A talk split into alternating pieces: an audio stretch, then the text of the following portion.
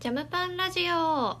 この番組は私ジャムパン26歳が結婚やキャリア出産について語り女性の人生を豊かにする番組です。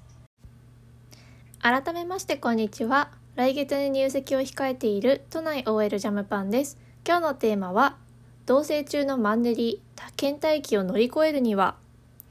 はい。じゃあこの同棲中のマンネリってよくあることなんですけどなんでマンネリ起きるのかっていうのを、ま、3つ原因があると思うのでまず1つずつ解説していきます。1つ目2つ2人の会話が減る、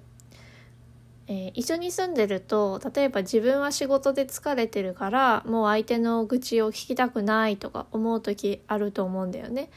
あとはえー、会話はしてるけど買い物行ってくるねとかこの日仕事入ったわみたいな感じで必要最低限の会話になっちゃう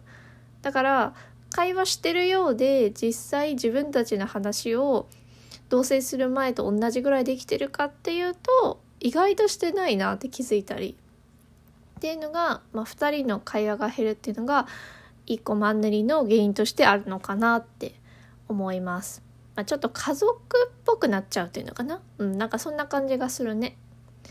じゃあ原因2つ目。喧嘩になったりイライラしたりすることが増える。やっぱ彼と一緒住むと、うん、洗濯物の畳み方とか、えー、どっちが、えー、排水口を掃除するのか排水口を掃除するペースはどれぐらいかとか、えー、やっぱ水回りの綺麗度これぐらいで保ちたいんだけど彼はあんまり無頓着だからやんないとかね。そういうので勝手にプチストレスが溜まってってだんだんイライラしてくる。なんでやってくれないのみたいな。っていうのがマンネリの一つになっちゃうのかなって思います。じゃあ3つ目は相手によく見られたいっていう気持ちが薄れちゃう。これもまあよくあるかなと思っててうん、なんかデートする時とかってちゃんとこう髪の毛整えて服装もなんかどれにしようかなって迷って待ち合わせ場所行くみたいなね感じがあると思うんだけど同棲するといっつも一緒にいるからもうパジャマでいるのも当たり前だしなんだろう服とかこだわる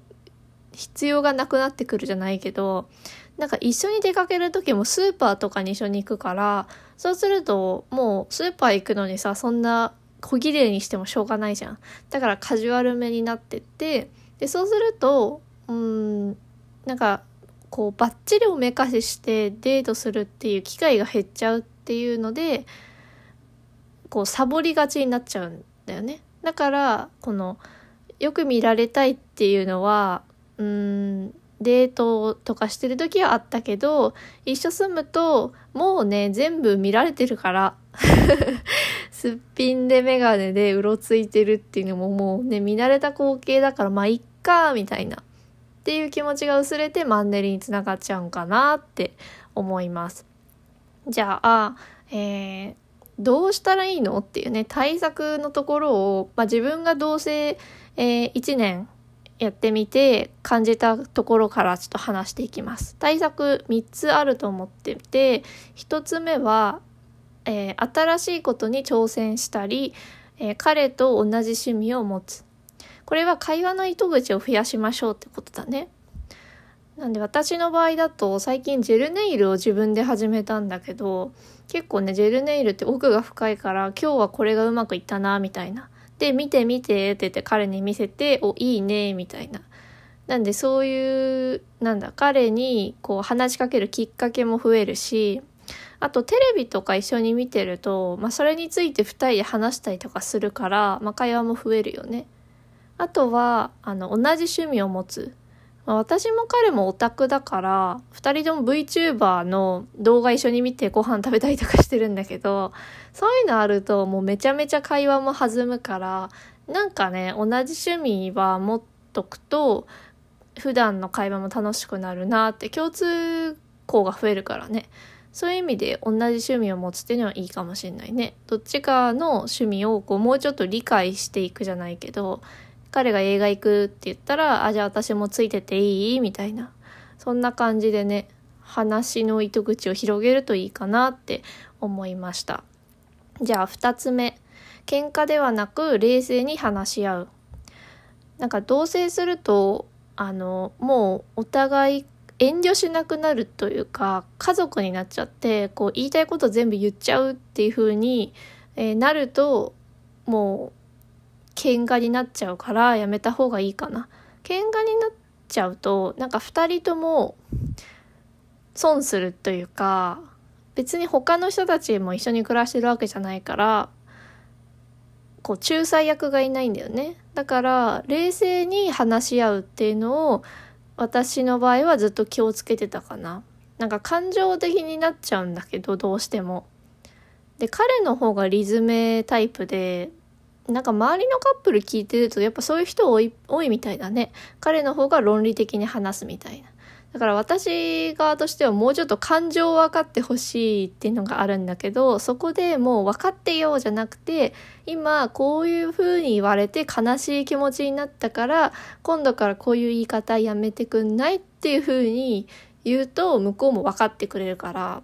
その理由が分かんないのになんか怒鳴られたりとかなんかヒステリックになられても彼もどうしたらいいか分かんないってなっちゃうんでそこは理由を話すっていうのはおすすめします。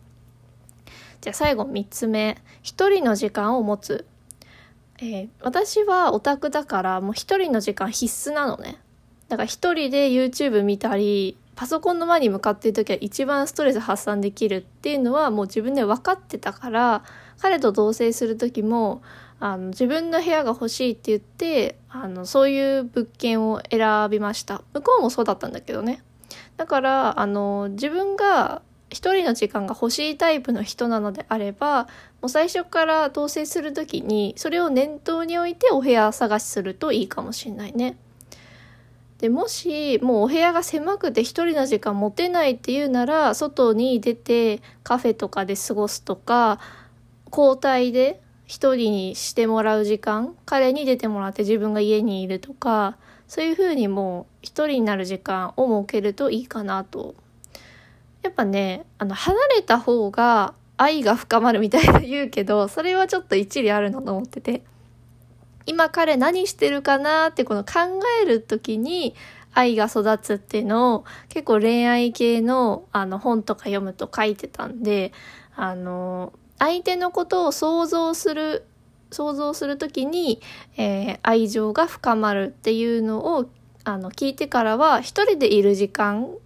なんかダメなんかなって思ってたのね。同棲するとなんか一緒にいなきゃって仲良くしなきゃって感じになっちゃうけどそうじゃなくて一人でいるからこそ二人でいる時間が楽しい。っていう風になると思うからあのもし今ねちょっと二人でいるのしんどいなとかちょっと飽きてきたとか倦怠期っぽいなって思うんだったらあの実家に帰るとか一人にさせてもらうとかそういうので一回ねあの彼との時間を再認識する自分にとって彼との時間がどういう存在かっていうのを再認識できるといいんじゃないかなって思います。はいじゃあ今日はここまでとしたいと思います。概要欄の質問箱からジャムパンへの相談送れます。ニックネームを書いて送ってください。恋愛、出産、キャリアなど女性に関する悩みなら何でも OK です。今日のラジオが参考になったよという方は番組のフォロー、コメントお待ちしてます。Twitter もやってるのでよかったら見に来てね。それではまた明日夜9時の配信をお楽しみに。お相手はジャムパンでした。